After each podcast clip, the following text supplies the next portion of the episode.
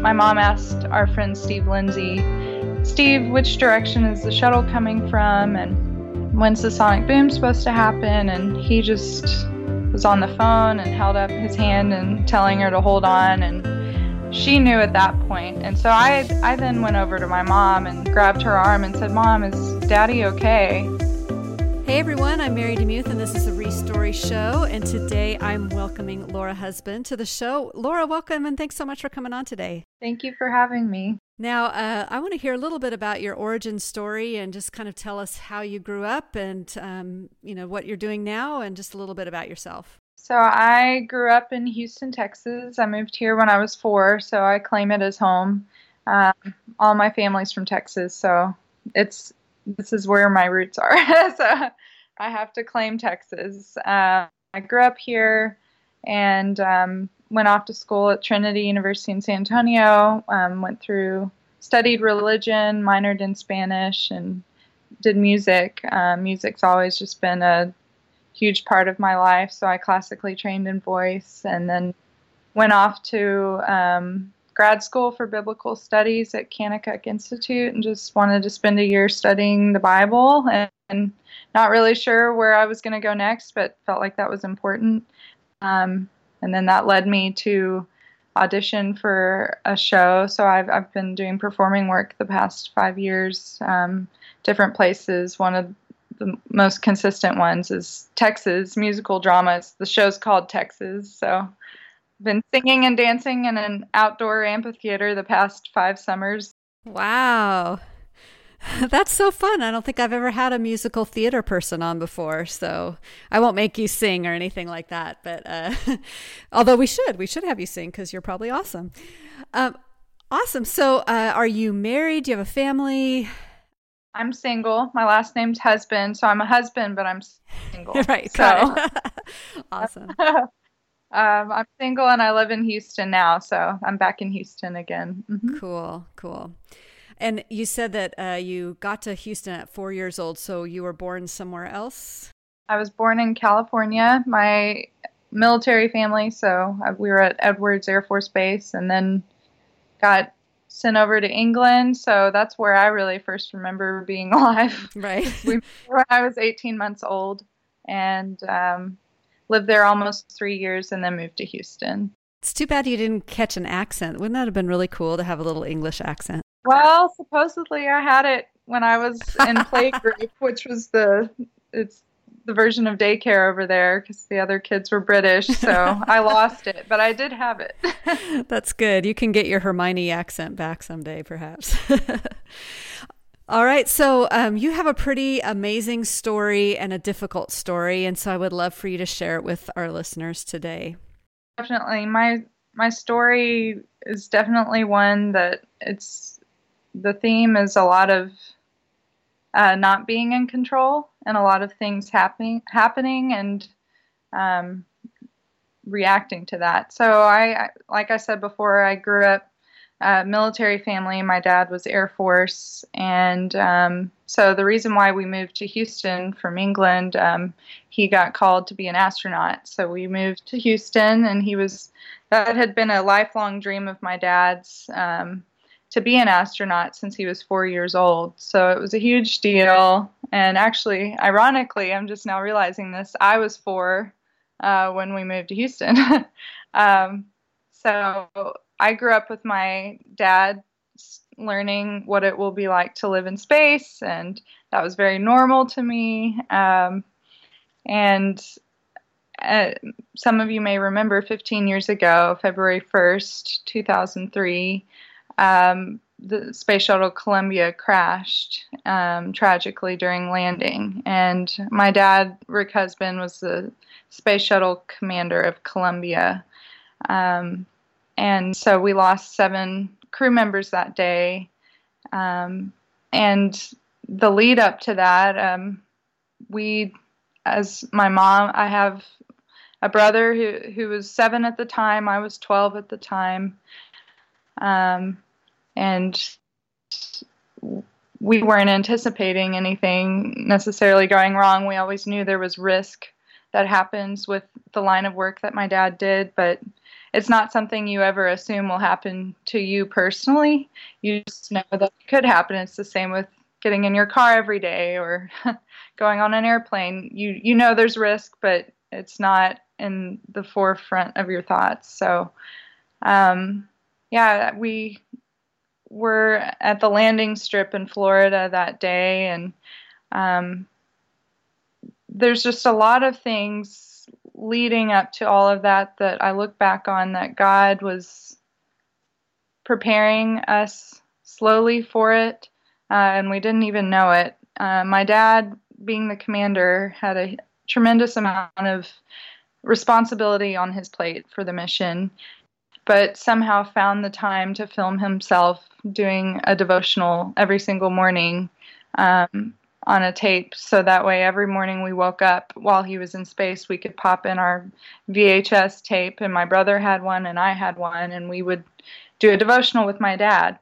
Uh, and so the, so leading up the whole mission, I had been doing devotionals. So that morning that the landing was supposed to happen, got up super early because timing is everything with landing and orbiting the Earth and all those things. And so we're up super early watching the sunrise. And I remember my mom saying, This is a sunrise you'll never forget.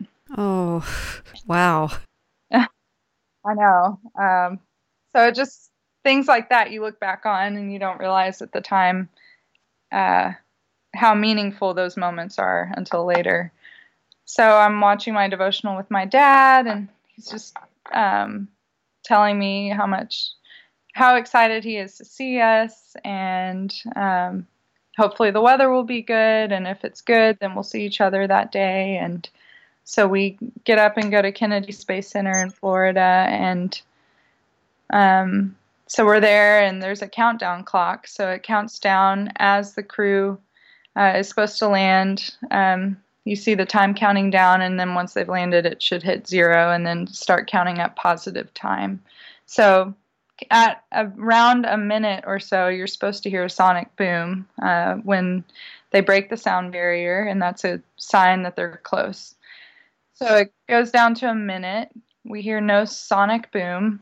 My mom turns to one of our close astronaut friends who's been assigned to our families, who my dad picked to be with us, you know, through the whole process. NASA always has them pick astronauts to be with us to help explain technical things and just be with the families um, as a support.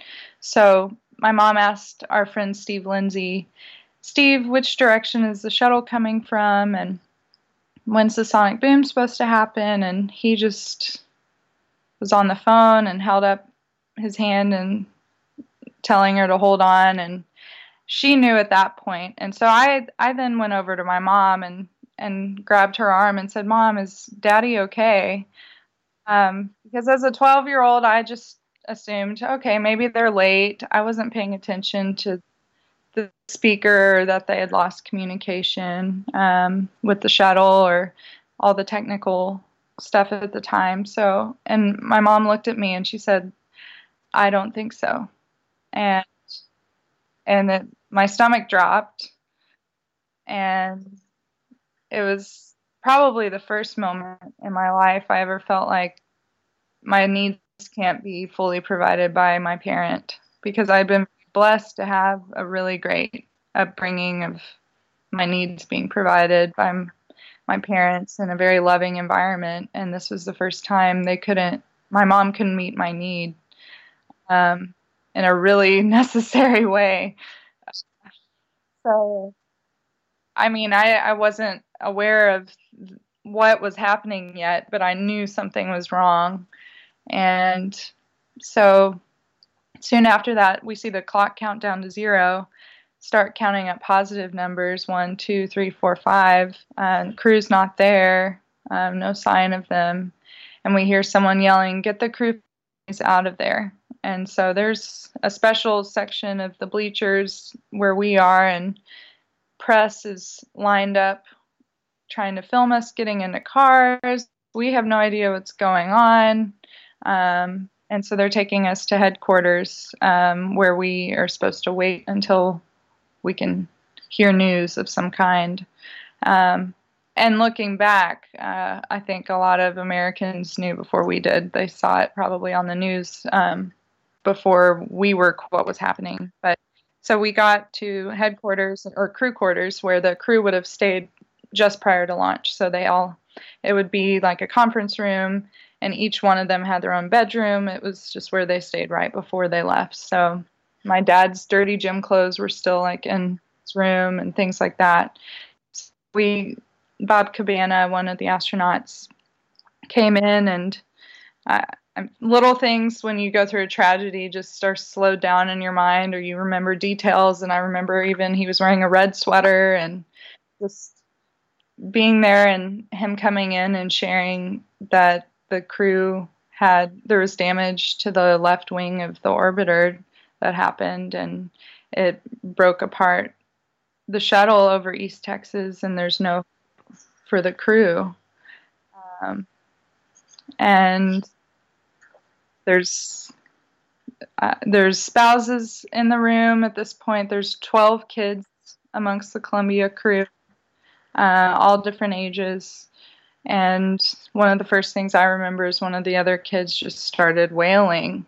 Uh, and I was in shock. I think we all were. Um, just trying to grapple with what news we were just told. Um, because there was never a fear of landing with the space shuttle. It had been launched with Challenger, so I think in our minds we thought we were in the clear. Um, so it's it's just now hitting us that we're not going to see a landing today. Um, and not only that, there's no hope for the crew, and they're gone. And somehow, it's God, uh, but I told my mom that day, I know God's going to take care of us. And um, I didn't know how. I had a lot of questions. Um, but growing up and just even I was in seventh grade that year before in sixth grade, and this is one of those things where God just kind of does things and you aren't aware until later. But sixth grade, I was really starting to feel very um, stagnant in my relationship with the Lord and frustrated that the Bible wasn't speaking to me personally, like people would say that it would um, and that it was alive to them. And so, my sixth grade year, I just started reading my Bible a ton, just reading it consistently, trying to make sense of what people were saying, that it spoke to them personally. And I, I think just through the consistent, faithful reading of the Bible, God just started showing up. Um, and helping it come alive to me. And then it was in that moment when when tragedy hit that some of those verses i had been reading that past year started coming to mind of that he's a healer of the brokenhearted and binds up their wounds. And um, he's a father to the fatherless. And he's a man of sorrows acquainted with our grief and to trust in the lord with all your heart lean not on your own understanding and so just kind of all these verses that he'll never leave us nor forsake us uh, started hitting me in a very personal and relevant way that I hadn't, I, I wouldn't have had if I hadn't, God hadn't prompted me to start kind of getting to know Him in, on a deeper level. Um, and I think that's what gave me the ability that day to say, I know God's going to take care of us. Um, it's just His grace allowing me to be able to know deeper who he is. Um, and when you hit a tragedy, you have to press into God's character in a new way. You have to learn a new thing about him. Is he truly a provider? Is he truly going to be a father to the fatherless? Because I never had to look for that in God before. I didn't have a need for that. Um, so it was leaning on God in a completely new way that I had never had to do. And um, kind of where the rubber hits the road of faith. Either you believe it or you don't. And my mom said you can run um, to God or run from Him when a crisis hits, but you're not going to stand still. Um, and that I, I feel like I just ran to God, thankfully by His grace, um, because it, it, can be easy to turn to other things too. And it doesn't mean I haven't tried that or done that. Um, but I, through pr- pressing into Him, it it just opened the door for me needing Him in completely new ways and expecting that these aren't just words on a page, but this is truth that has to be real in my life right now, or life is not going to work. Life's not going to be worth anything if these words don't mean something beyond just the pages they're on. And um, so I had a lot of questions that came to mind. You know, who's going to help me with math? I'm a 12 year old, so um, who's so they ranged from who's going to help me with math to am I going to have to get a job? Um, how you know are we going to live in the same house? Who's going to walk me down the aisle? Um, just a variety of all these questions that just started hitting me about this new reality um, of life and coming home that day. They flew us back that same day on um, NASA flies the families there and back on their own planes, so we had that privacy. But um, showing up at our house and flowers being everywhere and ribbons on the trees um, and the decorations to welcome my dad home, and we had we had decorated the house to welcome my dad home, and just seeing that and knowing that life was so different than what was hanging on the walls at that moment.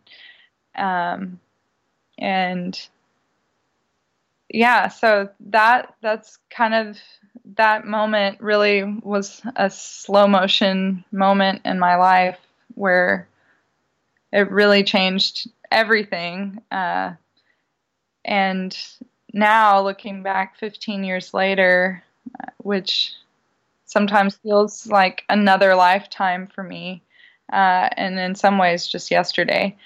Um, it just, God has been so faithful, but it's also been very painful. Um, so, and I think that's a huge thing I've I've learned is just the parallel train tracks of grief and joy and experiencing some amazing things that God has brought out of this and questions that are still unanswered, but some have been, some haven't. And just having to trust God has been a huge theme. Uh, after my dad died, I, I've lost 30 plus people since my dad, actually. So, I mean, after I lost my dad, um, over the next few years, I lost my three li- grandparents that were living, and then other family members, and some friends, and then um, the show that I mentioned, Texas, that I was a part of. We lost five cast members in a car accident a week before we closed our show, and then um, two summers later, lost our stage manager in a in an accident um, prior to the show, and so it's just been ongoing. Every year of college, I, I, felt like I had to go home to attend a funeral for somebody, um, including, well, I, I, wasn't able to attend, but my sophomore year of college, um, one of the Columbia crew children, Asaf, he was the oldest child of the Israelis astronauts family, Ilan Ramon's family. Uh, Asaf died in a, a plane accident and training in the Israeli Air Force, um, and just just those things hitting over and over again, um, and yet somehow being able to still love life and enjoy it, and it that can really only be thanks to God because it doesn't it wouldn't make sense otherwise. Uh, how I can have joy in the midst of going through so many things I didn't ask for. uh, and wouldn't volunteer anyone for. And um, but I wouldn't trade my life for someone else's either. I I feel like God's taught me so much through what I've walked through, and it's helped me understand on a much deeper level what it means when you're going when someone's going through loss, um, and just even the stages of grief. Grief is an ongoing thing that hits you and comes and goes, and different stages of life bring new things to grieve. My friends, I'm single. My friends are getting married, so seeing some of my best friends with their dads on their wedding it's it, it can be super painful um, but also i know god's going to get me through it i'm not there yet but i just have to keep trusting and i feel like now trust has been the theme and more recently honestly in just the past few months the words sacrifice and surrender have become the new theme which are very painful as well. Those are hard words. yeah, because it's um, you you hear those things and those biblical terms, but it's not until you're actually like living in them that it's you realize what kind of how hard it can be and how much you really need God to actually learn how to do that. and um, yeah, it's just and it's fast forwarding a lot, but just here now and I've just had to learn to not put things in a place where God needs to be my uh, he's he's enough. Where he claims to be enough and nothing else can take that place. And I've had things relationships stripped away. Had opportunities or different things that I thought were going to go one way and then they went another way. And it just feels like God's getting me in a place where he's trying to strip away things that will take me further away from him so that way I can the sacrifice is worth it though and that's what he's been showing me is hey I'm worth it and but you have to trust me and keep trusting me it's not a one time thing. It's it's an ongoing daily surrender and sacrifice of what I think I, I want and need and shifting to trust him in the midst of that. So yeah, don't you wish it was a one and done? Hey, last February I trusted you. done. Don't have to do that again. Yeah. I, I do. it would be easier, but the thing is, is I mean, if we really do look at Jesus, he went through the hardest. He will go through harder than we ever will, and we I forget that, and it's it's easy to forget. Unfortunately, we're forgetful forgetful people, and it talks about that in the Bible a lot, being a forgetful people, and um, even having gone through all the pain and suffering and loss, it's we can forget that God's gone through even more. Um, and he's not and all of it's for our good too it's and it's not it doesn't mean it's god's ideal god doesn't like to see us in this broken um, suffering place for no purpose. And um, and we all have this longing and know it should be different. And i think it's also the the nudge in all of us that some life it can be different. And that's what it means what heaven it will be like is we know that this is not exactly how it's supposed to be.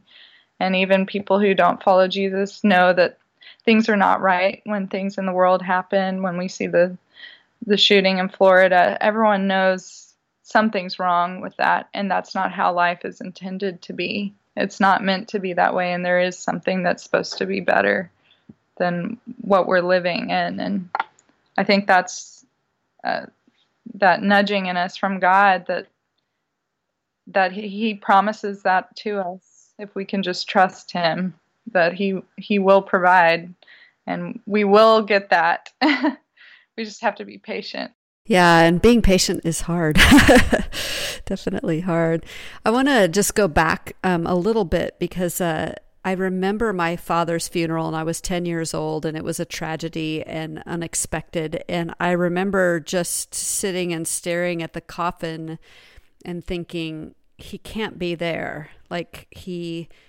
He's probably alive in Africa somewhere. Like that was my even though I knew that that wasn't true, what how was your how did you make it through that day? And how did you like later as you look back on that very tragic day of remembering your father, how how do you reframe it today? Yeah, it was uh, a little unique in the in the situation, I guess, with them because it took about I think I don't know if it was two weeks or two months. I mean, I was 12, but it took a while to find all the crew members, which they did find all of them and identified them. Um, and just a shout out to the people in East Texas. Um, they did an, a, a phenomenal job. Um, they prayed for us every single morning and protected us, our families, from the media and just all the information around our loved ones. Um, so um, and that's not something I realized till much later in college, even the effort that went into the recovery of the shuttle and the crew members. But yeah, so we we went through this period of time where they weren't found. So especially during that time, I, I wanted to just hear he was somewhere else. I had I even had dreams that he was on some island, you know. Um, I just you know, it was hard to come to grips with the fact that is he actually gone? Is he really gone? Like that's it.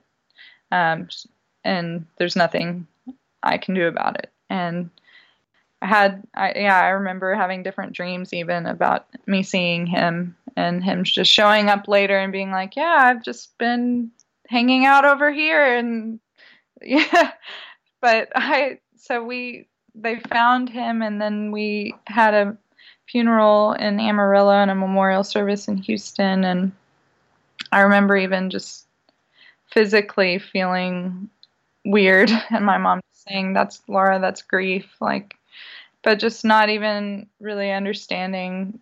Uh, just my body wasn't even cooperating with me with all of it. And I feel like God sustained me through those services because it there was a there were a lot of people from our entire life who showed up um, to to show their respects. And um, part of me with it being so public it was hard because I felt like I needed to be strong or put on a brave face for all these other people hurting um, who maybe even didn't know my dad but then you could see the pain they had for you and then you'd I'm the type of person I felt bad for that and then uh, maybe it's a people pleasing thing um, that was happening there, but I just so it was hard sometimes even being vulnerable with myself and being really open, but uh, publicly at least. Um, I just felt like I needed to be there for my mom and for my brother and for other people. And um, I felt like I was able to grieve a lot privately, but not but it you know it, it always comes out as you as time goes on you realize kind of where you're at. But it it was it was just like a one day at a time thing one moment at a time sometimes one minute at a time um, just what i was able to cope with um, time wise because um, sometimes it didn't feel bearable and it felt like i needed to just deal with that moment and not think about anything else. And I feel like the shock didn't wear off until almost a year later. It fully hit me what happened to my dad and that he was truly gone until I, I remember being in England, I think, when we were staying with our friends and my mom was writing her book and I was in their living room and it just kind of hit me that my dad was gone and it was about a year later and I was just it's just this weird surreal feeling of like okay time has already passed but it's just now hitting me um, that he's gone you uh, started this story with the word control and not being in control. And so at 12 years old, obviously you did not have control over what happened to your father. How has that realization about, I mean, I think we think we have control, but then when something like that happens, we don't think we have control. So, how has that helped and hindered you over the years in your walk with Jesus? Mm, that's a good question. um, I think it's absolutely been a place where God has had to teach me a lot. I've I like being in control. I like being mm-hmm. able to choose what how how things are going to go. Um, and I feel like time and time again, God keeps placing situations in my life where I am completely not in control. So I think the underlying thing is I'm just not in control. as much as I really, really, really want to be, I'm never going to be in control. But uh, the reality is, if I were, um, it would be a lot scarier. God, God knows far more than than I do, and I think just the more I real, the more I push into Him, the more I know that He is not in a box, and how big He is, and how much how capable he is and how small I am, how much he needs to be in control, and I need to let him. Well, that's still me controlling it. Yeah. I need to step back yeah. and hand the reins over to him. And I, I mean, even with my mom, um, five years after my dad passed, my mom met an amazing man, Bill Thompson, and they remarried. And that was another situation in my life. I love Bill, but a, a man stepping into our family, it felt completely out of my control. And it wasn't him personally, it was just the position and highlighting the fact that my dad was permanently gone, that my mom was getting married. She wasn't even dating or anything. It was really a God thing. But um, there was so much pain there because I felt like I I didn't have a choice again. I didn't get a vote. And just feeling like life continually had these big life changes that affected me personally on a daily basis that were out of my control. And so it just, but then I'm seeing now how God's worked it for his good. um, but at the time, it, it felt so hard to deal with. Yeah there's just so much there's um, tentacles to grief. They uh, reach out and as you said it's layered. It's it, every in every stage of your life you have different parts. And i, I don't think that a, a girl ever outgrows her need for a daddy. And once that father's gone uh, there's there's really nothing even though i had like stepdads after that and all that nothing replaced my biological father. You know there's just something about that so Final couple questions. What advice would you give to someone who's gone through grief or is facing it today? Well, first of all, I feel like there's nothing you can really say in regards to what you're going through that makes it better. Yeah, darn it. just hearing that from another person who knows what you're going through, I think is comforting. Just knowing that there really isn't anything that can, like, it's, it was that valuable that nothing really can replace it or fix it. Um, and there may not be the right answers or the right words. Um, I'd say give grace to those who try, um, who try to say something and, and say the wrong thing, um, and just know the heart behind it. Um, and also, I think for me, especially going through what I went through, I, I would I struggled with the thought that no one gets where I'm coming from, especially because my dad was on a space shuttle. How many? Not a lot of those.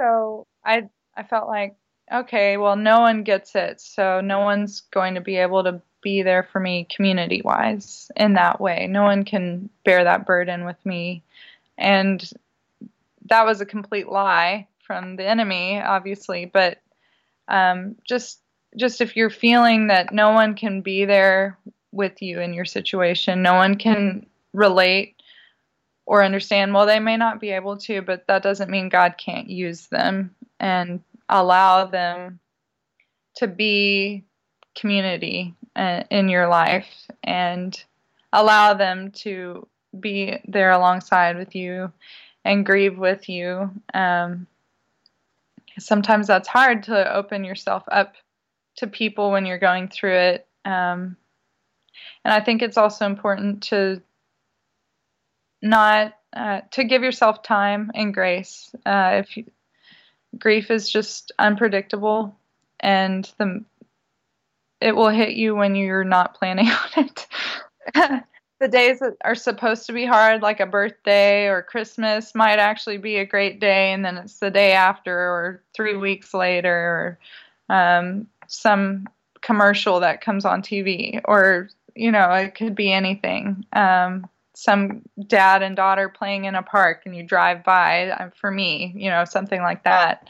Um, and so you just have to give yourself grace, and you know that it's progress, not perfection, um, and that we're God's doing a work in us that He will complete, and so it's it's an ongoing healing journey, and it's not. I used to think, okay, if I if I go through counseling, I will get it all out of my system, and then life will be like completely healed from that point on, and I'll be good to go. And um, that's really, I really like accomplishing things, and you can't really do that with grief. You and I wish you could, but it that doesn't mean it doesn't like get better in certain ways, but it's it's just knowing that knowing the nature of it is is a process and everyone is different. Every everybody will need different things, and people will need to process different ways. But allow yourself to do it. So you just mentioned a little bit about your own personal growth um, in the midst of all of this. So how has God given you a new story or restoried you in the past year, just to keep it current? Sure. Well, um, it's been um, I think for me, it's been a huge shift. I after I um, came home one summer of doing uh, the, the musical Texas, um, I kind of had this just right before this year. I had a two year span of a lot of anxiety, depression, and sickness. And I think a lot of that was due to me just slowing down, not being in college, and then trying to do work in Houston. And it opened up a door for more grieving that I needed to do. And so this past year has almost been coming out on the other side of that, which I never th- thought I would see. um, and I really thought that was going to be an endless cycle of just depression and anxiety. And and this past year, um, health wise, I um, my mom and I both felt this strong need to be healthier and so we both lost over 70 pounds on weight watchers so that's been my past year has been really a big health journey um, which was totally a god thing. She I, I would have not done it if it weren't for my mom and god prompting my mom. Um, and that's not to brag about a number. It's more of just like it hasn't been about looks or anything. It's been really about just taking care of the body god's given me and wanting to be a good steward of that and be prepared for whatever he wants to bring my way um, in the future and being the most fit and able, I guess, for that uh, physically. And then emotionally, spiritually, I, I, got out of a relationship that I was in for three and a half years, and it was it was heart wrenching. But um, it's one of those things that I mentioned that God is just kind of taking away right now so I can really be ready and prepared and dig into whatever he needs me to do before the next step of my life, whatever that may be. So it feels like a skill building year I've been in. Um, just kind of digging deeper and realizing it takes work to grow. Um, and you have to like till soil for for and break up the soil for it to actually m- produce something. And so I feel like it's been kind of a pruning or tilling soil season of just uh, physically getting in a better place and emotionally, spiritually trying to reset and be stronger and reevaluate my priorities and make sure God is my focus and not just wanting to be married or wanting, uh, you know, to get that performing job or certain thing. It's just trying to refocus um, on Him and move forward that way. I love that, and I think that's also uh, just a great message for singles today. My my eldest daughter is 25, and she's in that place of all of her friends are getting married, and it's the church doesn't really talk about the beauty of singleness and what God can do in the midst of that. And so I love that learning to be content and and also just that idea of being healthy for the sake of the gospel and being healthy for the sake of the kingdom so that you can serve God better. I love that. And you know, Laura, thank you so much for your vulnerability. Thank you for sharing wisdom beyond your years and for sharing that hard story. I, I so appreciate it. Thank you for having me. I feel like I I grow through I'm a verbal processor, so this has been good for me too. That's awesome. Thanks everyone for listening to the Restory Show. Do you mind if I pray for you? Lord, I, I, I lift up Laura to you. I'm so grateful for her. I'm grateful for her story. It's a hard story, and there are people listening today who have lost loved ones, who have lost fathers, who have lost aunts, uncles, friends, and she has had a particular amount of loss. And I'm so thankful that you have been with her in the in the battle and in the fight. And so, Lord, I pray for um, in her life, particularly just springtime. I pray for all that sowing and and reaping and and digging up the soil and pruning will have um, will have great results this year in terms of fruit. Lord, that you would just bring alive that which felt dead. And Lord, thank you that you are the God of the resurrection. That as we ache and mourn on this earth and we walk through grief, um, that will not be our inevitable end. That in the new heavens and the new earth, we will have joy and our tears will be wiped away and we will see our loved ones who have passed on. And, and Lord, thank you for her family. I pray for blessings upon them and it sounds so Christian to, to, pray that, but I just, I do sincerely pray that you would continue to be near to them and lead them. I pray for my listeners today who are uh, in the throes of grief and it feels really dark, and maybe they're just in that shock place. And I pray you would just come alongside. And I do pray that the church would become a safer place for people who are grieving, that we would ask better questions and we would just sit in the grief with people instead of trying to rush it along.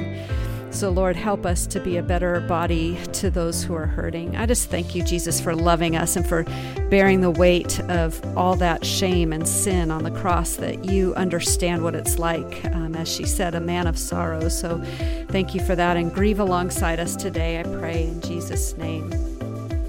So, if you'd like to know more about today's show, go to restoryshow.com for the latest episode information. And uh, you can record your own story on the right hand side of marydemuth.com. There's a little microphone there, and you can record up to four minutes, and we'll tack that onto the end of one of our episodes. And also, if you liked that prayer today, if you want to have prayer every day, you can go to prayeveryday.show. And that's where I'm praying through the Bible with you every day this year. So, um, would love to have you come and listen to that. Laura, thanks again for uh, being an amazing guest, and uh, pray that you have a, an amazing 2018. Thank you.